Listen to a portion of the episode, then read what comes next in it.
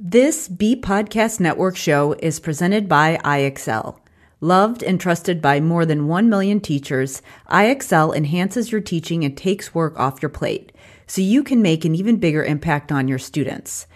IXL delivers personalized learning across a comprehensive pre K through 12th grade curriculum, including math, language arts, science, and social studies, and helps you assess student performance through actionable real time insights. Strengthen daily instruction, close knowledge gaps quickly, and set every student up for success. If you want to bring IXL to your school, you can learn more at ixl.com backslash BE. That's ixl.com backslash BE. We're proud to be sponsored by MyFlex Learning. MyFlex Learning is a scheduling platform that helps middle and high schools meet the individual needs of all students. Schools can easily create and manage time for flex blocks, activity periods, RTI, therapy, and teacher appointments, and much more. With its built in accountability tool and reporting features, MyFlex Learning solves your challenges around getting kids where they need to be and understanding how flex time is spent. Make your flex time work for you. Visit myflexlearning.com backslash BE to learn more and receive $500 off the first year. That's myflexlearning.com backslash BE. This is Dr. Karen, and you are listening to the De facto Leaders Podcast on the B Podcast Network where I help pediatric therapists and educators become better leaders so they can make a bigger impact with their services. With over 15 years of experience supporting school age kids with diverse learning needs, I'll share up to date evidence based practices, my own experiences, and guest interviews designed to help clinicians, teachers, and aspiring school leaders feel more confident in the way they serve their students and clients. I'll cover a range of topics designed to help you support students' emotional and academic growth and set kids up for success in adulthood, including how to support language, literacy, executive functioning, as well as how to help IEP teams working together to support kids across the day. Whether you want to learn more effective strategies for your therapy sessions or classroom, be a more influential leader on your team, or find creative ways to use your skills to advance in your career, I've got you covered.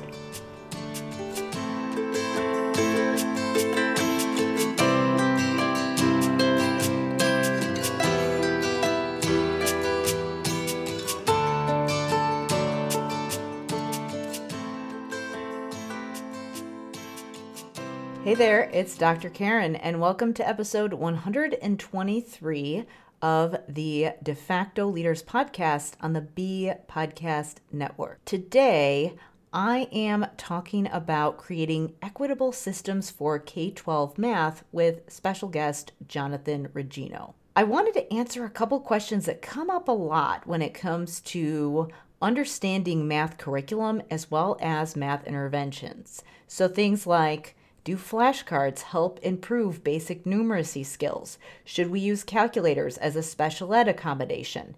How many years of math do we really need to take in high school to prepare us for whatever we're doing after high school? I invited Jonathan to the show to answer some of these questions. With the science of reading on the forefront in many districts, we're starting to have a better understanding of the scope and sequence of English and language arts but this doesn't always translate over to math curriculum. So that's why I wanted to invite Jonathan to the show to get his take on things. Jonathan is a highly accomplished educator with a diverse range of experiences in the field of education, beginning as a middle school math and science teacher in Pennsylvania. He quickly established himself as a dedicated and passionate educator. Transitioning from the classroom, he became a teaching and learning specialist at the Delaware County Intermediate Unit, providing invaluable support to educators and enhancing teaching practices throughout the county as an educational consultant with the Pennsylvania Bureau of Special Ed, he developed strategies for working with students with special needs within the math and STEM classrooms.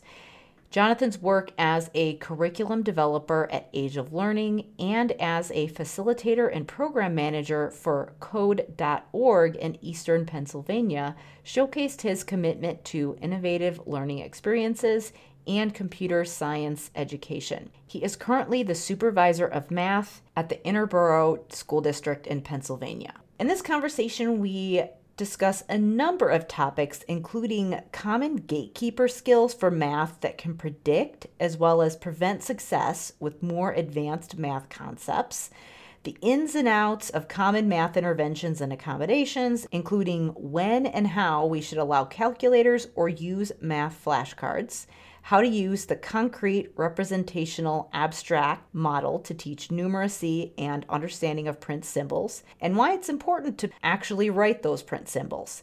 And then finally, we wrap up with talking about just how often are teachers searching for supplemental math materials and how is this impacting equity? I focused a lot on literacy, but there are so many parallels between what needs to happen with literacy and what needs to happen with math. In this episode, we talk a lot about problem solving and analytical skills, which fall under the umbrella of executive functioning. So that's why, before we get going, I wanted to mention the School of Clinical Leadership, my program for related service providers who want to take a leadership role in implementing executive functioning support on their IEP teams. This program is for you if you are in some kind of a support role and you know that your students need support with executive functioning. Maybe they are having behavior problems in the classroom, they appear to be unmotivated, but really you know that they just need support with planning, execution, and strategic thinking, as well as some of the language skills that would fall under the umbrella of executive functioning. It's so important to have this support across a student's day, which is why it's critical for people who are providing those therapy services to support teachers in the classrooms. So, to learn how to put those supports in place, check out the School of Clinical Leadership. You can learn more about the program at drkarendudekbrannan.com backslash clinical leadership. Now, please enjoy this interview with Jonathan Regino.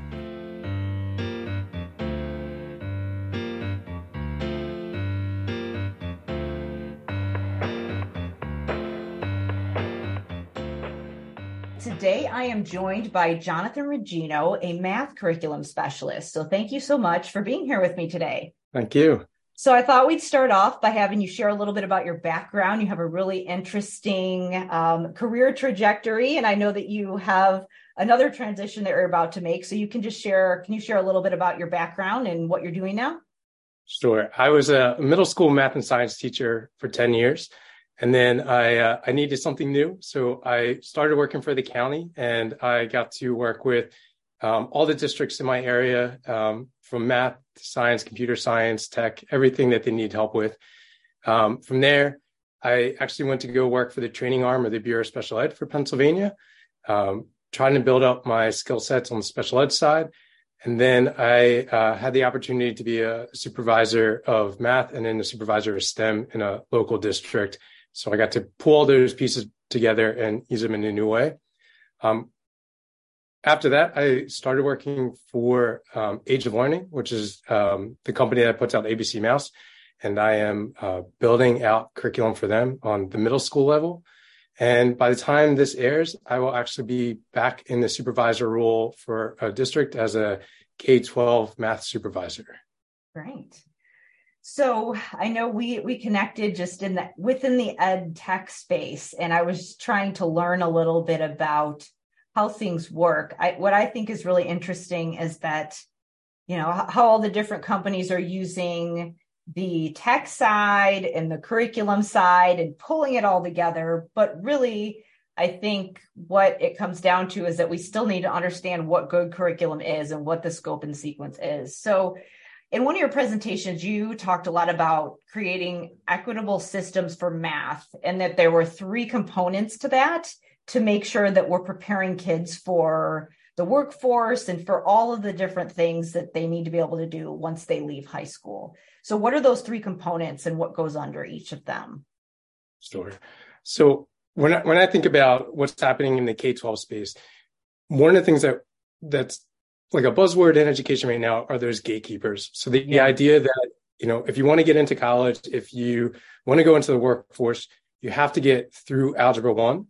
and hopefully you get that that uh, algebra one, geometry, algebra two sandwich, and you can make it even beyond those courses. But that algebra one becomes the gatekeeper for so many students. It's the make it or break it course um, for the future. The other piece that comes up, and this has been coming out a lot more um, in the last couple of years, but the idea of progressions and the skills that build up um, through over uh, throughout time. So, you know, what does a kid before they come to school learn? What do they learn in kindergarten, first grade? You know, we when we typically think about what's happening in school, we think about basic facts, and then we think about fractions, and they start to progress that way. But the idea of of just learning how to add, there are hundreds of sub skills that build up to being able to add, and a lot of that's missing from um, what's in schools right now. And then that last piece is, you know, since uh, No Child Left Behind and ESSA and Race to the Top, all those um, big national pushes for education have, have really focused on ELA and building up reading in schools. And all the other subjects kind of got put to the side with that thought that if we could raise the the reading scores across the school districts, all the other subjects would um, increase in scores as well. And as a result of that, you know, teachers really struggle with intervening in, in math. They they struggle with uh, science and they struggle with social studies um, with helping students like get off track at any point.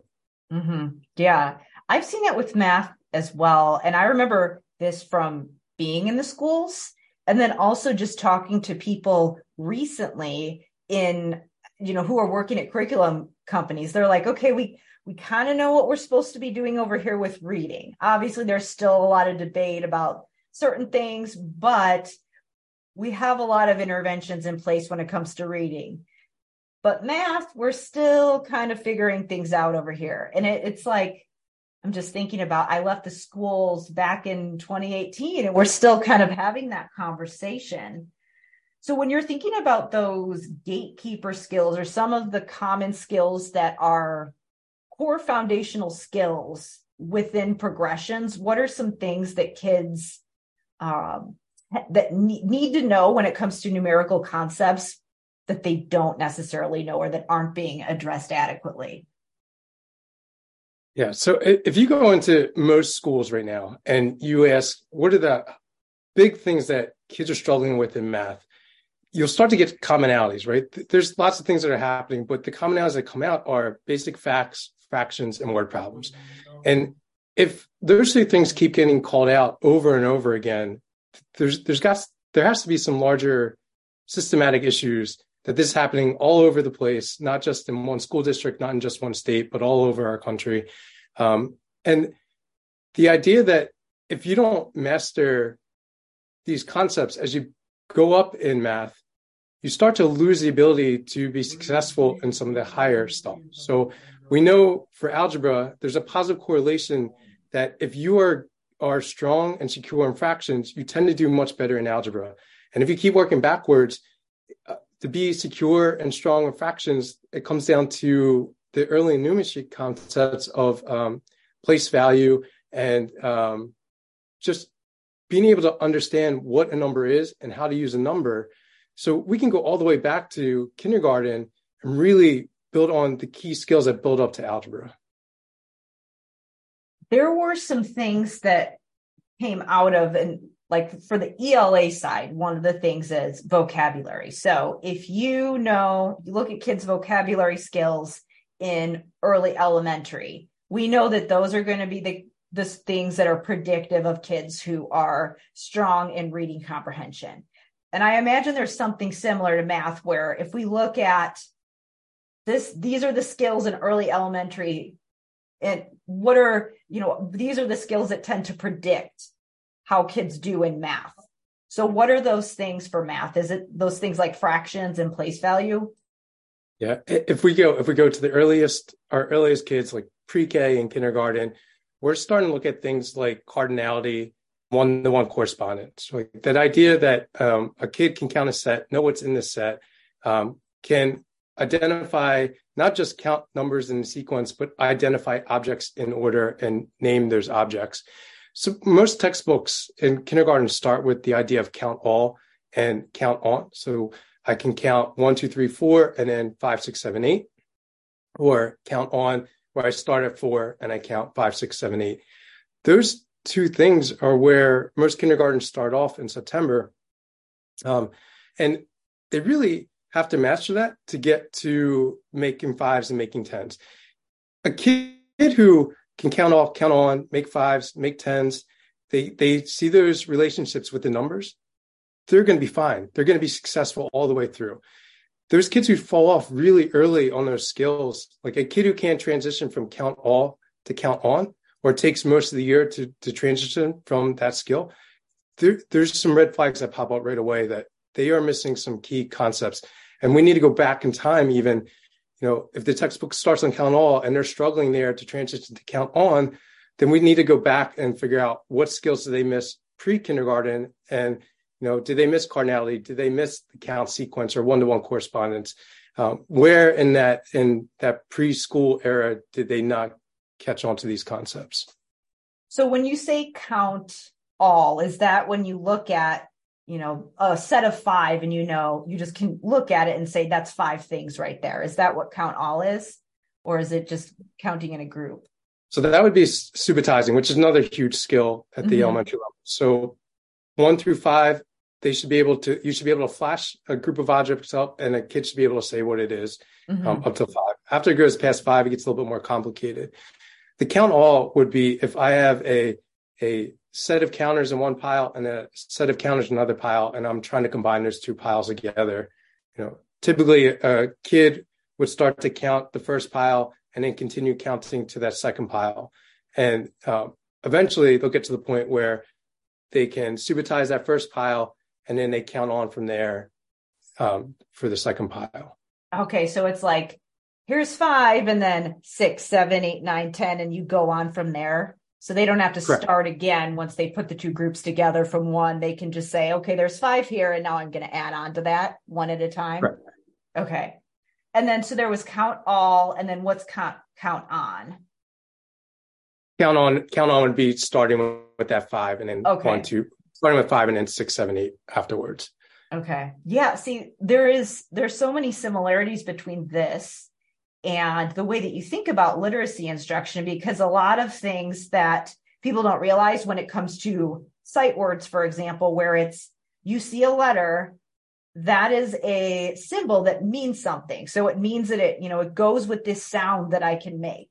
And that means something cognitively. There's, you know, the meaning behind the, you see a, a letter B and you think B, and you know that, you know, when you see that at the beginning of the word bat, you know to make that sound. And those, those letters that go together, you can immediately recognize that without having to sound it out. I mean, obviously, when you're first starting, you have to sound it out, but you have eventually get to that recognition and automaticity. So it sounds like the, the concept of count all is it's very similar in that you want kids to see this symbol and make that immediate recognition of what it is, or see a group of things and immediately know that's three pieces of candy or whatever it is that's right there.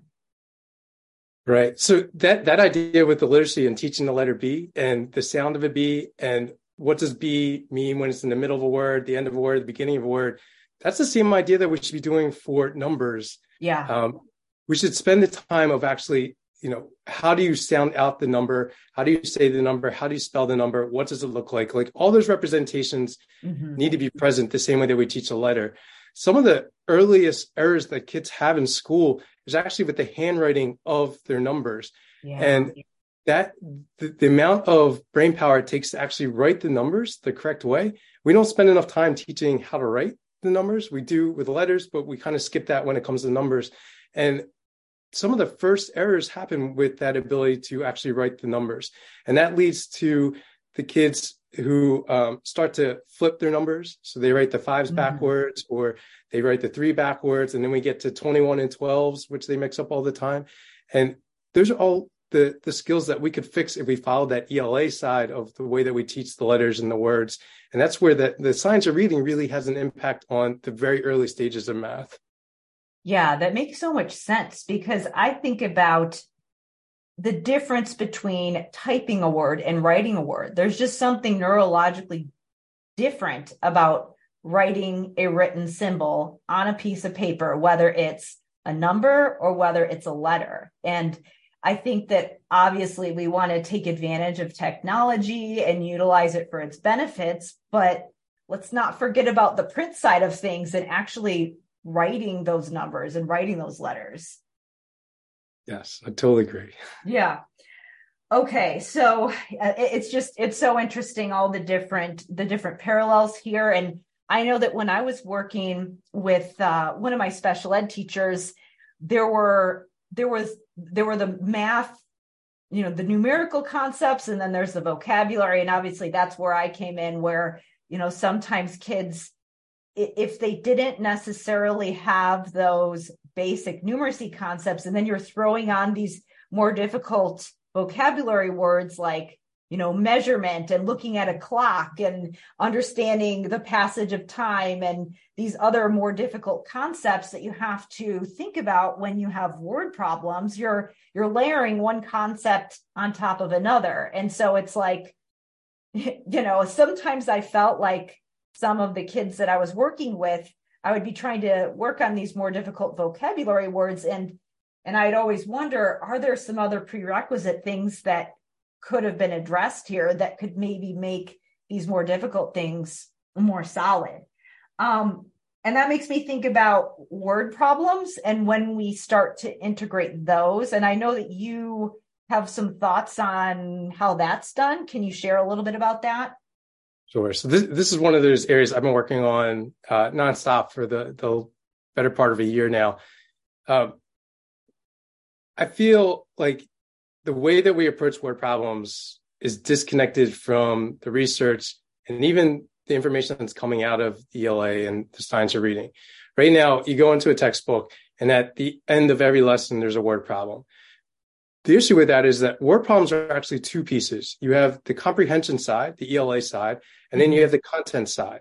And what you're asking a kid to do is combine comprehension and content into one problem and coming out with a solution if a kid isn't strong with the comprehension piece, right? They're not at grade level comprehension, they're struggling with reading. We're asking them to do something that they're not expected to do in ELA yet. And then on the flip side, if they haven't mastered the content, we're asking them to take words that they haven't learned. So if we say we're adding these two numbers together, they're not able to do it because it's a foreign language at this point. Too many times the kids mimic what's happening what's what they learned in a lesson. So if the whole lesson was on addition, well, then every word problem is going to be on addition. So I don't actually have to use those two skills. I ignore the reading, I ignore the math, I just pull the two numbers and I solve it. What we need to do is introduce kids to the comprehension side. You know, let's teach word problems through comprehension, not even solve a word problem yet, but really break down the word problems. And there's things like three read strategies and numberless word problems that do a very good job of breaking down the comprehension side. And then I would push, we shouldn't even solve the word problem. Like we can introduce the word problem, we can talk through it, but we shouldn't even push the students to solve it until they've mastered the content. And it takes about four to five weeks to master content. So, you know, if you think about that, if I'm introducing adding one digit by one digit numbers, I'm waiting two, three weeks before I introduce a word problem to their students. I'm giving them enough time to totally understand and completely understand how to add one digit by one digit before I throw some words at them and and create a novel context. You know, word problems are that novel context. It's pushing them beyond what they've learned and, and what they've mastered. So holding off a little bit will will allow them to run a lot faster in the long run. Yeah, that makes so much sense. I can just remember back to when I was doing word problems as a student. And I remember just it, it would be so frustrating because it was like, why does it make sense over here? And then I get over here and I don't know what I'm doing. I can think about that all the way from when I was in grade school through, I don't know. I, I'm thinking back to my my physics class. I mean, where you really have to apply these things. And it's that whole carryover thing where it's it makes sense in this one really structured setting when you've essentially solved the problems for me. I think that there's many times when we provide kids with these additional cues on the steps without realizing that we're doing it. And then all of a sudden we pull it away and have them try to do it in a word problem without realizing that how much structure we were giving them in this other context. Right. So, oh gosh, I'm trying to think about when we're thinking about the the content and the vocabulary. We talked about place value, we talked about fractions. When we make that transition, and because I know that this was something that came up a lot for me when I was on teams in the schools, where it's on the reading side, it's do we work on phonological awareness and decoding, or do we move over to comprehension? And with math, because a lot of times we didn't know how to intervene, a lot of it was just drilling the math facts, which which to me is the math equivalent of drilling sight words, which yes. you know, on the sight word side, if you're not actually teaching kids to make connections between the letters and the sounds, sight word rec- recognition, you're going to have poor transfer. I would imagine that there's something that's very similar with the math facts and actually helping that to translate over to a sense of just the numerical concept. So how how do you handle those types of things? Is it useful to practice math facts? How do we work that in and make it useful? Yeah, so, so the, there's huge the the the the science of reading words that that have been happening. The same thing's happening on the math side, right? Yeah. So there is a, a push to never do time tests, but we also know that if you don't have things at the ready, then you're using more brain power, and you only mm-hmm. have so much brain power that you can use before you've exhausted it and and you need a break. Mm-hmm. So typically, if a kid can recall a an answer within three seconds it's in that it's in that long-term memory at that point.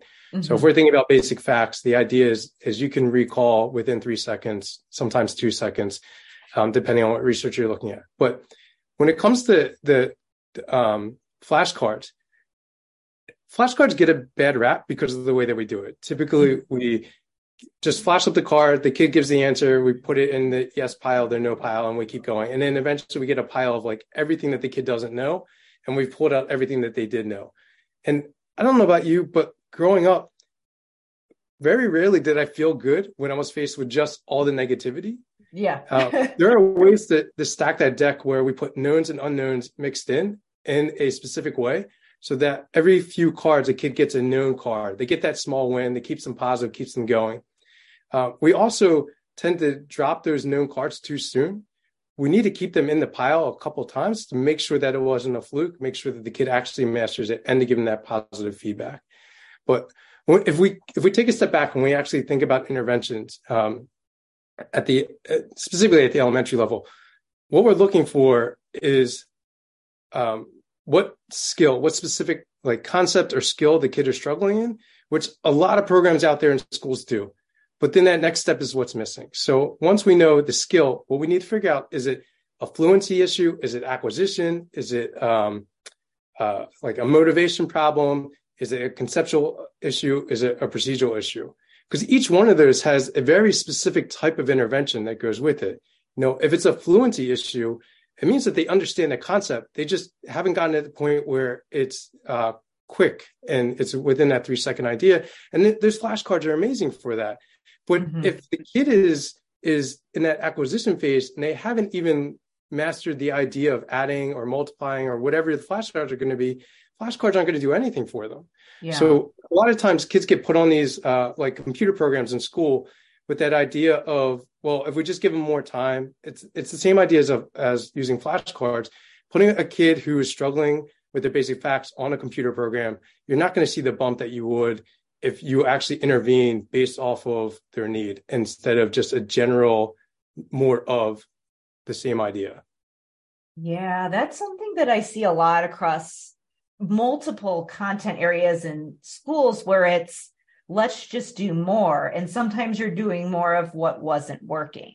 Now, sometimes it is an intensity issue and you do just need to increase the dose or maybe have kids go in a smaller group, but there has to be that fit. So so you're saying that there might be some kids who just don't understand the concept of the numerical symbols or the concept of adding. So in that case, we might need to be more working with manipulatives to help them to develop that sense of what this five plus two on this flashcard even means. But once we get to that point, then there's probably this um, this stage where okay, now we can transition to the flashcards, but we need to also make sure that we're not just dumping a bunch of concepts that kids don't know. So maybe like maybe they're good with single digits, but they don't have, you know, like maybe they know five plus two, but they don't know 11 plus two or something like that, where you're just strategically figuring out, okay, now we've transitioned over to the flashcards and we need to figure out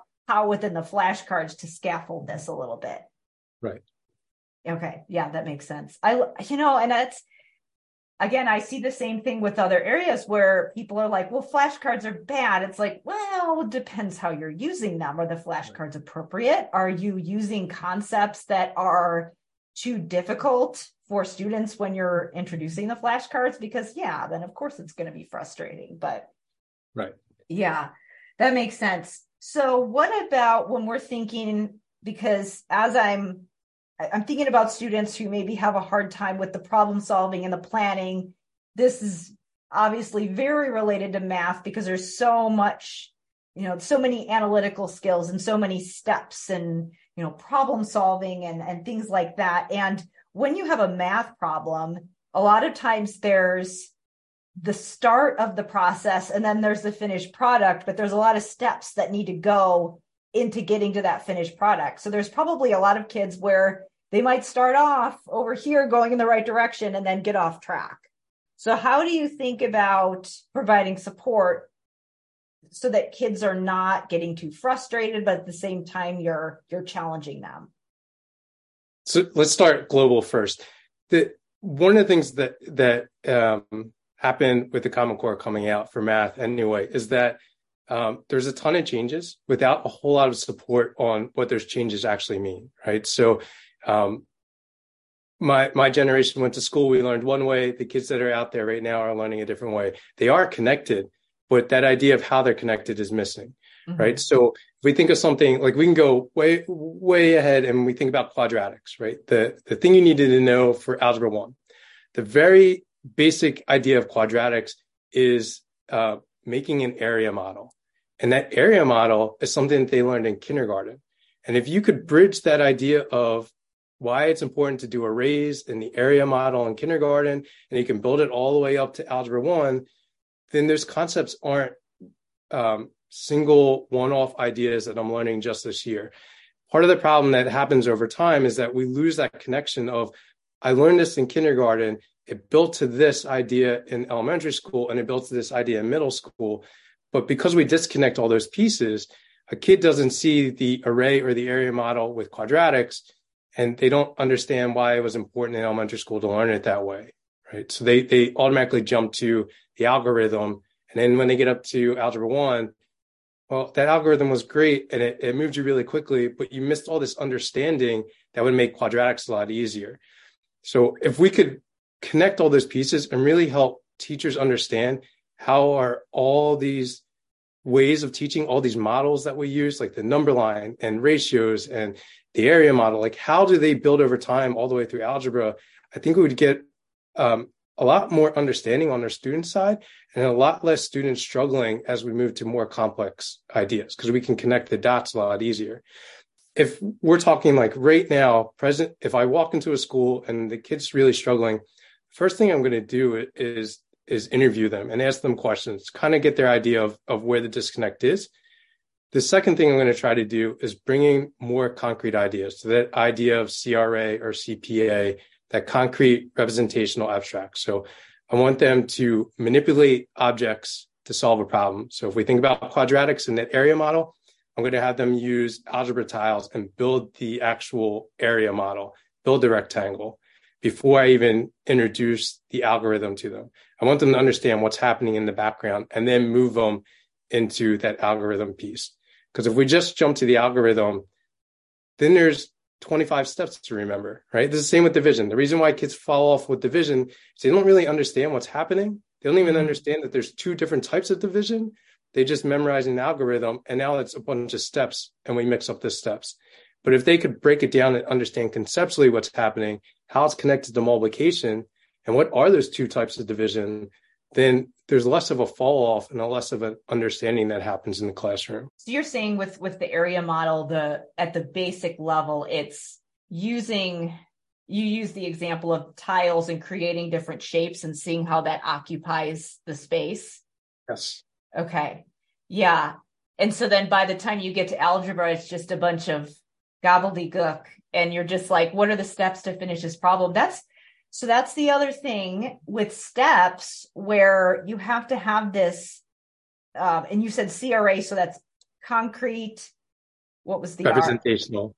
R? Representational abstract. So it is important to figure out steps. And this could be, you know, steps to going upstairs to clean your room or doing an algebra problem, but but just having the understanding of what it is that you're doing and just really feeling it and understanding other than just knowing how to repeat these steps because otherwise if it's if it's just the steps you're just memorizing and i think that's when it gets to that point where you're just you might be able to do the problem right on that test, but immediately you've forgotten it. I right. always felt like that with math.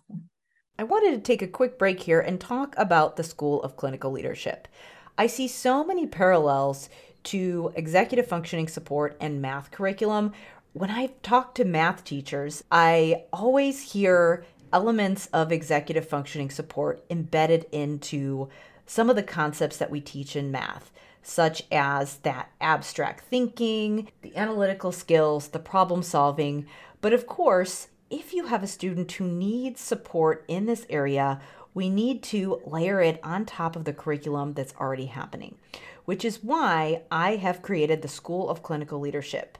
The School of Clinical Leadership helps related service providers to design executive functioning support for their IEP teams. So, if you are in a clinical role and you know that your team needs to be implementing support across the day, and you want a framework for making that happen, even if you aren't in a leadership role, then check out the School of Clinical Leadership. You can learn more about the program at drkarendudekbrannan.com backslash clinical leadership. Now, let's get back to the interview.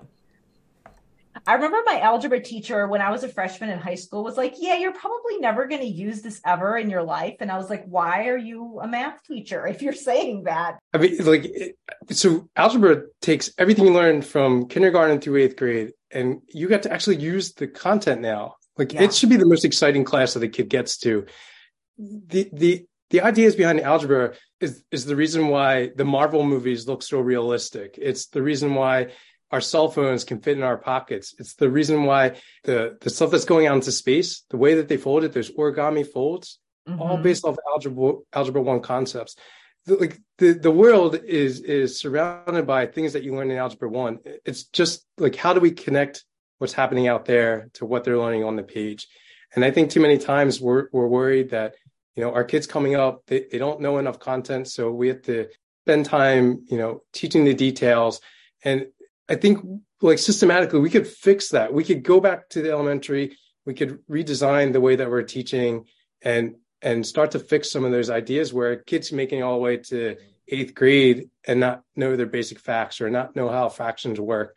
Mm-hmm. And if we can fix those errors earlier, we can really get into the fun and the exciting parts of why so many math teachers love math. Yeah.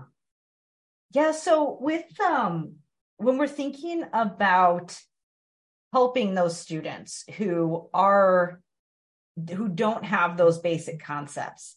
I've been involved in a lot of IEP meetings where we're trying to figure out all right, how can we help move the student through the curriculum and provide appropriate accommodation so that they can continue to learn more advanced concepts.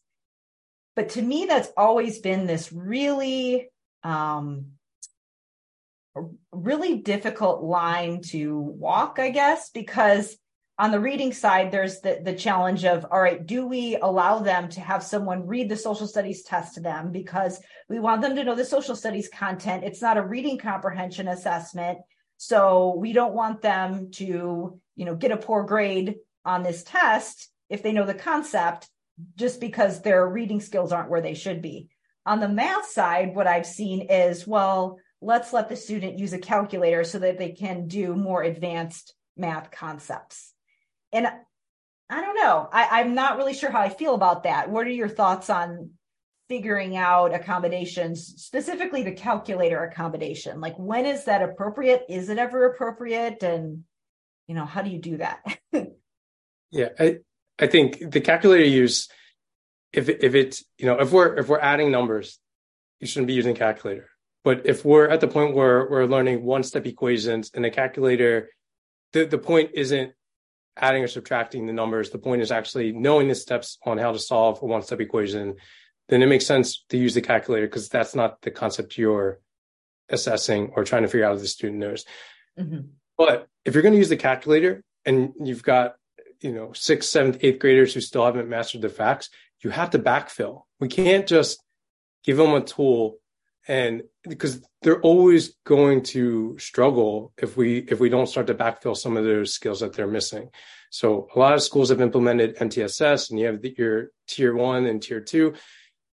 At some point you you need to take this strategy. And for basic facts you're talking 15 minutes a day three times a week that's all you need to start yeah. to move those kids in the right direction it's not a lot of time um, most schools can find those 15 minutes, whether it happens before, after school, or you figure out a period in school where a kid can grab 15 minutes and we can start to backfill some of those skills.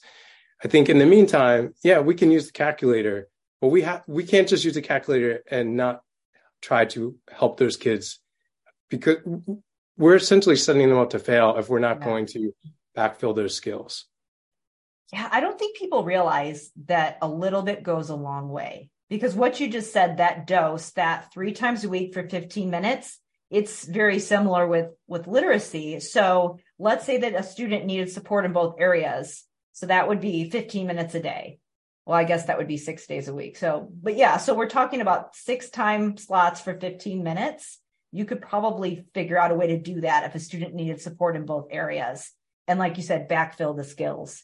I've just seen that intervention specifically done pretty early on and i've always wondered hmm, are we are we just kind of bypassing a skill that's actually going to help them learn those more difficult concepts? Right. Yeah. Yeah like i said it, it, if we follow the brain science right we should be able to do a lot of these things within a short amount of time mm-hmm. otherwise we're using too much brain power it, even if a kid's using a calculator we still have to know how those things work right? I've seen too many times where a kid was working on integers, put the integers in the wrong way, they get the wrong answer, but the calculator did it, so they write down the answer. Like they don't really understand the idea of how integers work.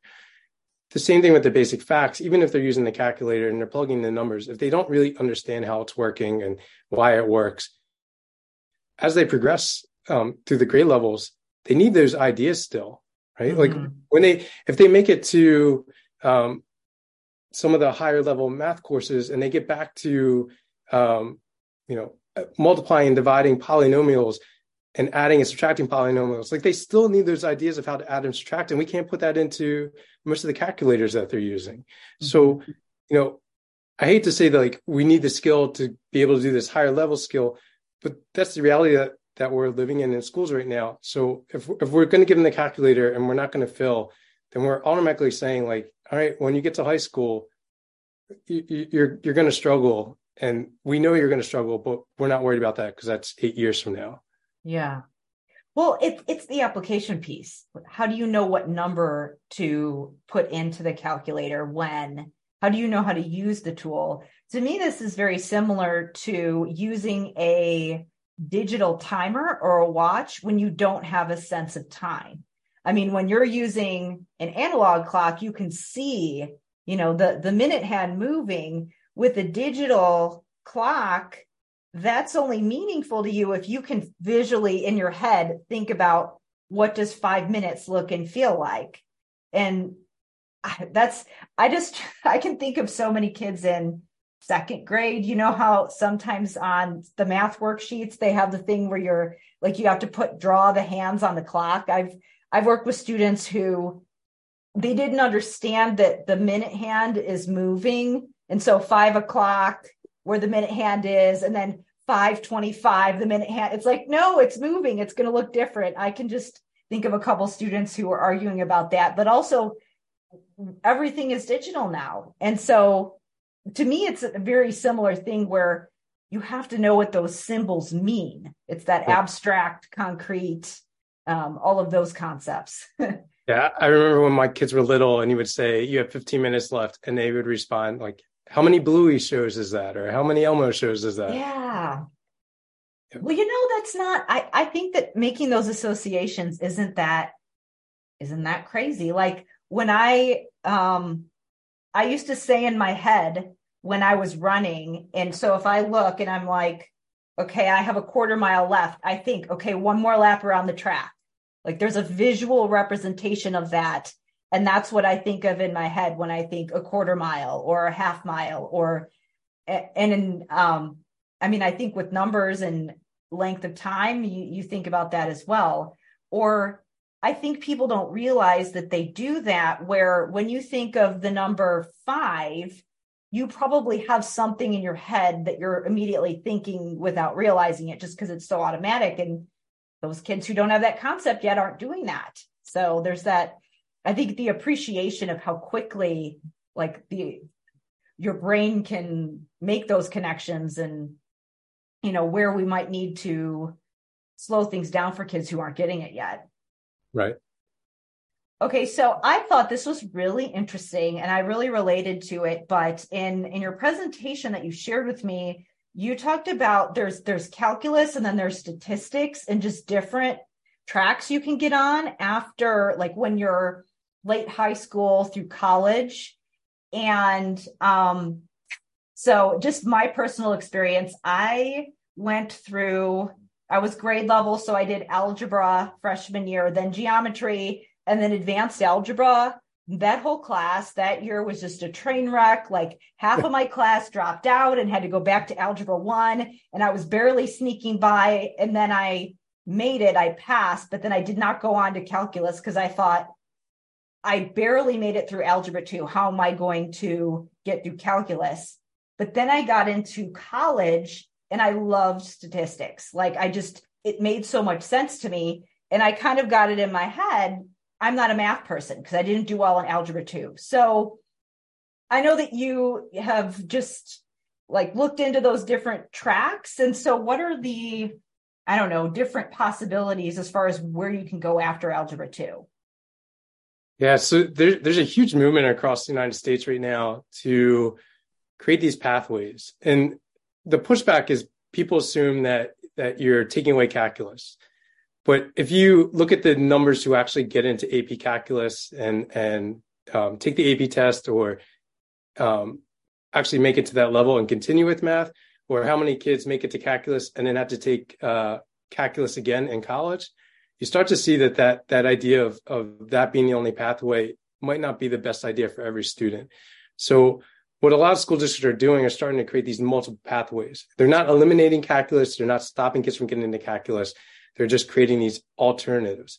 So, um, you know, coming out of the pandemic, a lot of us would have done a lot better if we had understood statistics and could pick up on how bad some of the graphs and and numbers that were shared were. Oh, yeah. Um, so a lot of schools are moving to this idea where after algebra 2 you kind of you make a choice of are you going to go the calculus pathway are you going to go a statistics pathway or you're you going to go to a different version which could be analytical math it could be business math it could be computer science. Um, there are multiple other pathways that you could fill in for that third one. But what they're looking at is what is it that you want to do as a career? Which one of these makes the most sense? And then you know looking at at at what you what college you're going to go to what are the chances that you're going to take a remedial class again or you're going to have to retake this class again? Which one makes the most sense? Um, so they're not eliminating the idea of calculus or the push for calculus. It's just expanding that out so every student has the opportunity to hit those advanced math classes. What do you what do they do for let's say that a student is thinking about maybe they don't know what they want to do they want to go to community college or maybe they want to go right into the workforce or maybe they want to go into a trade what kinds of things do we need to think about if kids are not necessarily sure if they want to go to college or if they know that they're probably going to do something else So one of the best things about uh, growing up is that my brother is in the trades. He's an electrician. His best friend's a plumber. They do more math than I do as a math specialist writing curriculum all the time. Yeah. The plumber does calculus and he doesn't see it as calculus. He he uses the same formulas that we learned in calculus and he's using that to figure out how to get pipes into a wall in, in mm. impossible angles. My brother's an electrician is is converting um, you know different versions of like different things in electricity over and over again in his head. And both of them, if you ask them, you know, how much higher math do you do, neither one of them would admit to it, but they are. Yeah. And I think getting our tradespeople into the schools, not just our our our tech schools and our tech high schools, but actually bring them into our ninth grade classrooms and our eighth grade classrooms and and having them actually present what they do. You know, every one of those trades guys is doing high order math, whether they made it to calculus or not. You know, they had to learn it on the job or they had to learn it through their internships and their apprenticeships, but they're doing higher order math. And I think it's really important for kids to understand that, you know, any kid who, who's thinking, I'm, I'm going into a trade, I'm going to be a mechanic, I'm going to be a plumber, whatever it is, needs to understand that just because you're not going into a class that's called calculus, you're going to do that higher order math in one way or not to do your job well. Yeah, that's so interesting because when you think about what they do for freshmen, they tell you if you think you're going to college, plan on taking four years of math. But if you don't think you're going to college, you might only have to take three years. But potentially, even if you're not going to go to college, if you're going to a trade, or if you aren't sure, it could still be beneficial for you to plan for, for taking four years of math. Right. And I, I would push every every kid, no matter what you're going to do, take CS principles. It's a computer science class that can be taken in ninth grade. It's the only AP class that can be taken in ninth grade. It's the only AP class you can take without having algebra one done. So even if you haven't taken algebra one in ninth grade, you can take CS principles and take the test. And it's it's a generic like intro to computer science class. And the world that we live in, you know, with AI and machine learning and, and, mm-hmm. and all these things that are coming out, having a basic understanding of how those things work is really, really important. Every job has a tech side to it now. So, you know, having CS principles under your belt is is huge. And you get the AP class in ninth grade, they could change your world. You know, a kid who thinks I'm never going to make it to AP can take a CS principles course ninth grade without algebra one. That's an amazing course to take as a freshman um, just get it out of the way and and get an understanding, and then you don't have to touch computer science again. Yeah. Does that so? How does that fit in? Because I know at the elementary level, sometimes they're even introducing coding pretty mm-hmm. early on. So where does that fit in to all of this? Because that's, I mean, obviously, it's not exactly the same as calculus, but you still have to have an. It, it's still a lot of analytical skills. Right, right in in elementary level, you're learning basic ideas of loops and um, patterns and step by step directions right? So we can connect loops to the idea of like how do you how do you create a dance? Like what are the moves for a dance? And kids are really good at doing that kind of stuff. Or what's your morning routine to get to school? And you can create that and then create a loop out of that. As you move up into middle school you're learning the very basics of HTML, so how to build a website. You're learning the very basics of Java and JavaScript, so you can understand how to make animations. A few programs will teach you Python, like a, um, um, language in computer science, um, but n- that's a little bit less than the other things. And then as you move up to high school and you get to CS principles, you're taking those ideas of HTML and JavaScript and the um, ideas of how algorithms work and loops and um, yes, no, uh, if then, then this type um, algorithms, and you're taking all that and you're building, um, you're building a project. So a lot of kids will build a game or they'll build like an interactive website, some idea of using all that knowledge that you've built K through eight in a new and unique way. So really it's the back end of when you're on a website or when you're in an app, it's just you do something and something happens. And it's just right. all the language on the back end that makes those things happen. Right. Yeah. Right. so elementary middle school you're learning the very basics of that. And and and you can you can go on any website right now and you can pull up their their back end and you can start to change the color. You can mm-hmm. change the font.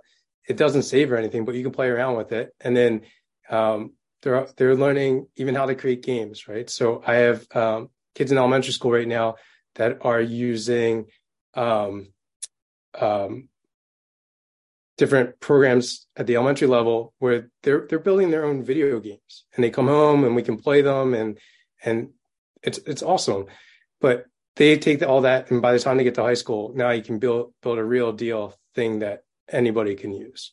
Yeah, that's well, I can just tell you in the in the tech space, those skills are very valuable right now. So definitely, it, even just for the problem solving element, but also for for what is for the way that the world is going when it comes to curriculum and just digital digital tools that can be really helpful. So, with on the other side, uh, moving back to the curriculum and the whole concept of equity, I know that part of equity is that if you don't have certain skills, you can't access higher level math concepts. So, if you don't have the concept of fractions and you haven't developed that, that's an equity issue because now you can't move on to a more difficult math class and advance in your education and, and all of those things. But then there's the aspect of teachers having access to good tools to teach these concepts.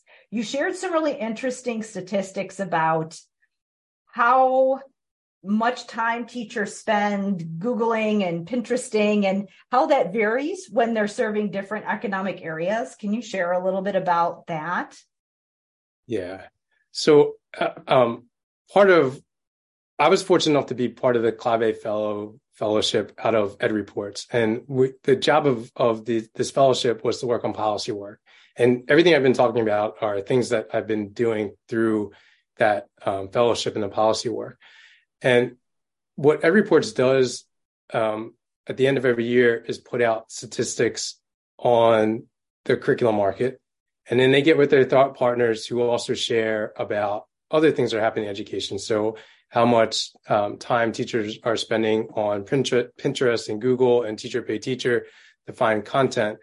And um, like back in 20, 2016, so pre-pandemic, the Rand Corporation did a survey. And, you know, so we're almost looking at almost 10 years ago, 96% of teachers out there were going to Google to find content on the side.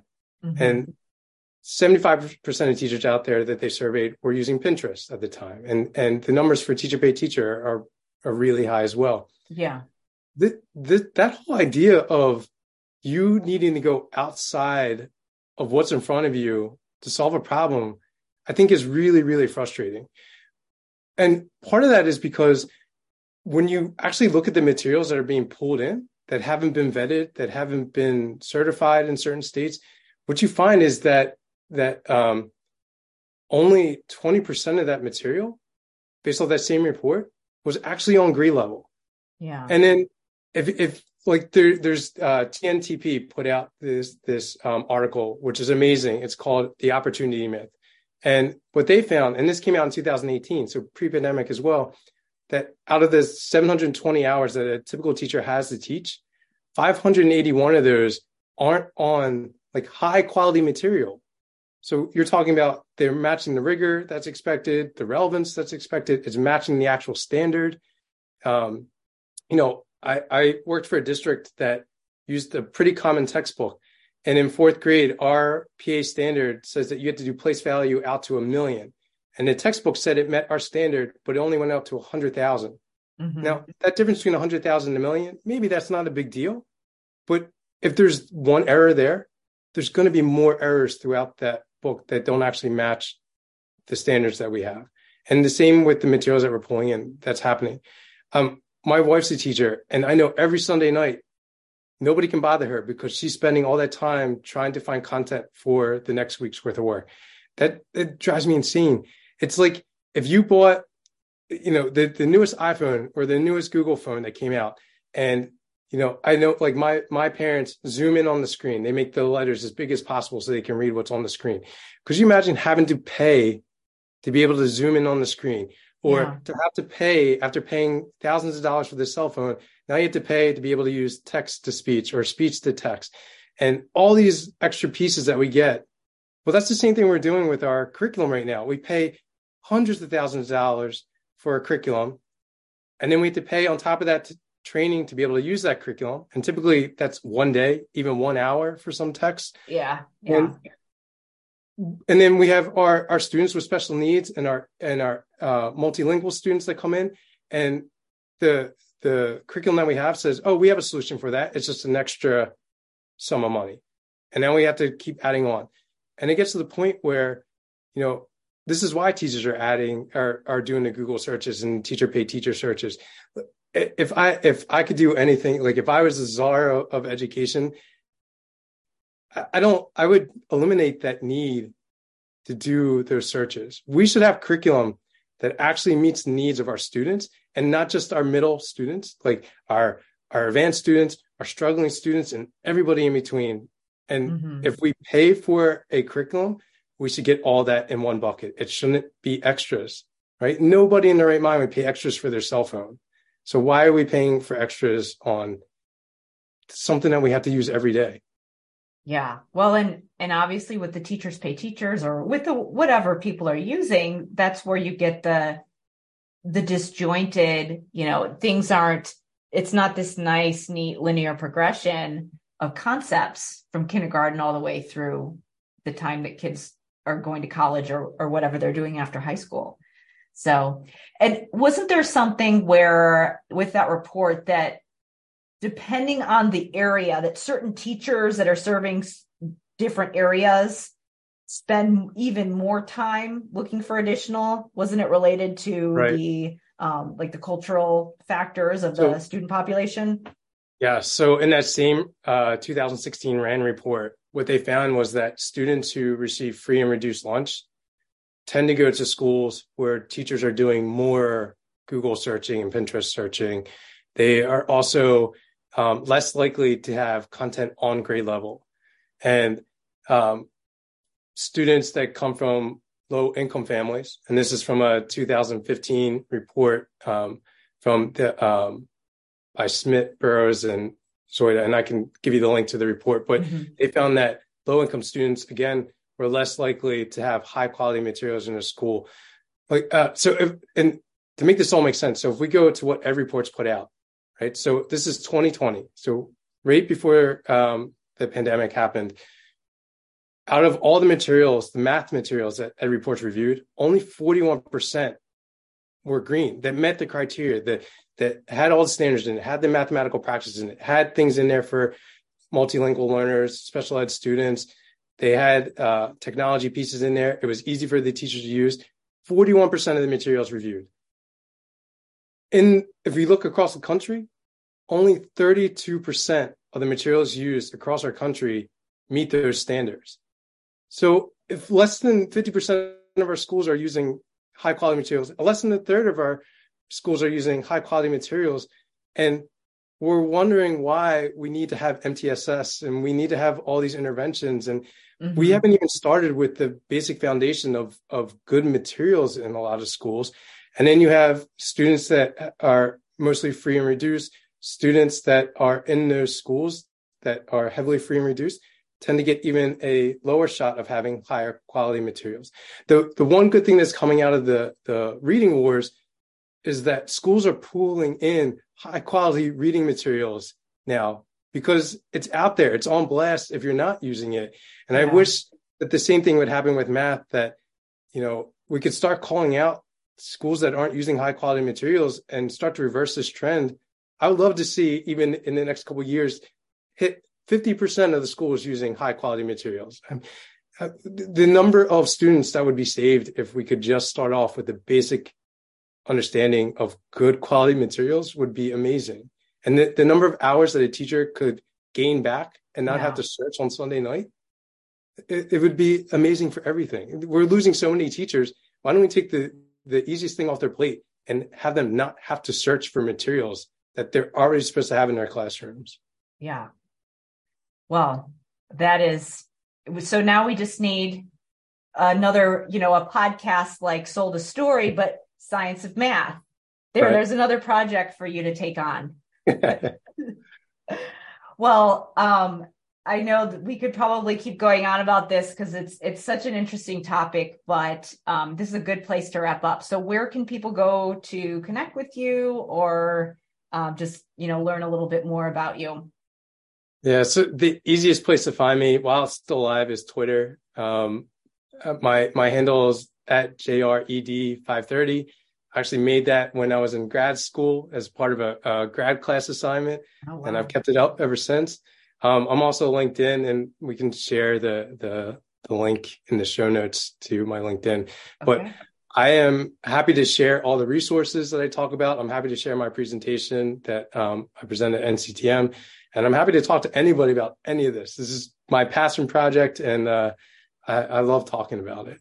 Yeah, well, I think this will be really helpful because, like I said, we there's a huge push for literacy, and of course that's so important. But we've got to think about math too. So I uh, I appreciate your time and um, and like I said, it's I think this will be really helpful for people. So thanks so much for being here with me today. Thanks for letting me on. This has been an amazing experience.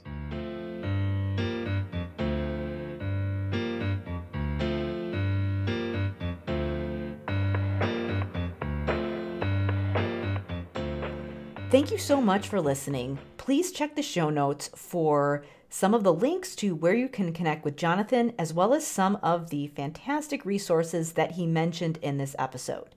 And also, if you are a related service provider like a speech pathologist, social worker, counselor, school psychologist, or other provider, and you want to help your team put executive functioning support in place in both the therapy services that they're getting as well as across the day in their classrooms, then check out the School of Clinical Leadership. To learn more about the program, go to drkarendudekbrannan.com backslash clinical leadership. If you have a suggestion for a guest, or if you're interested in being a guest on the show, just email me at talktome at drkarenspeech.com. I'm always looking for guests who are involved in education reform, leadership, and who are using their clinical or education skills in creative ways to make a difference. Thank you so much for listening, and I will see you next time.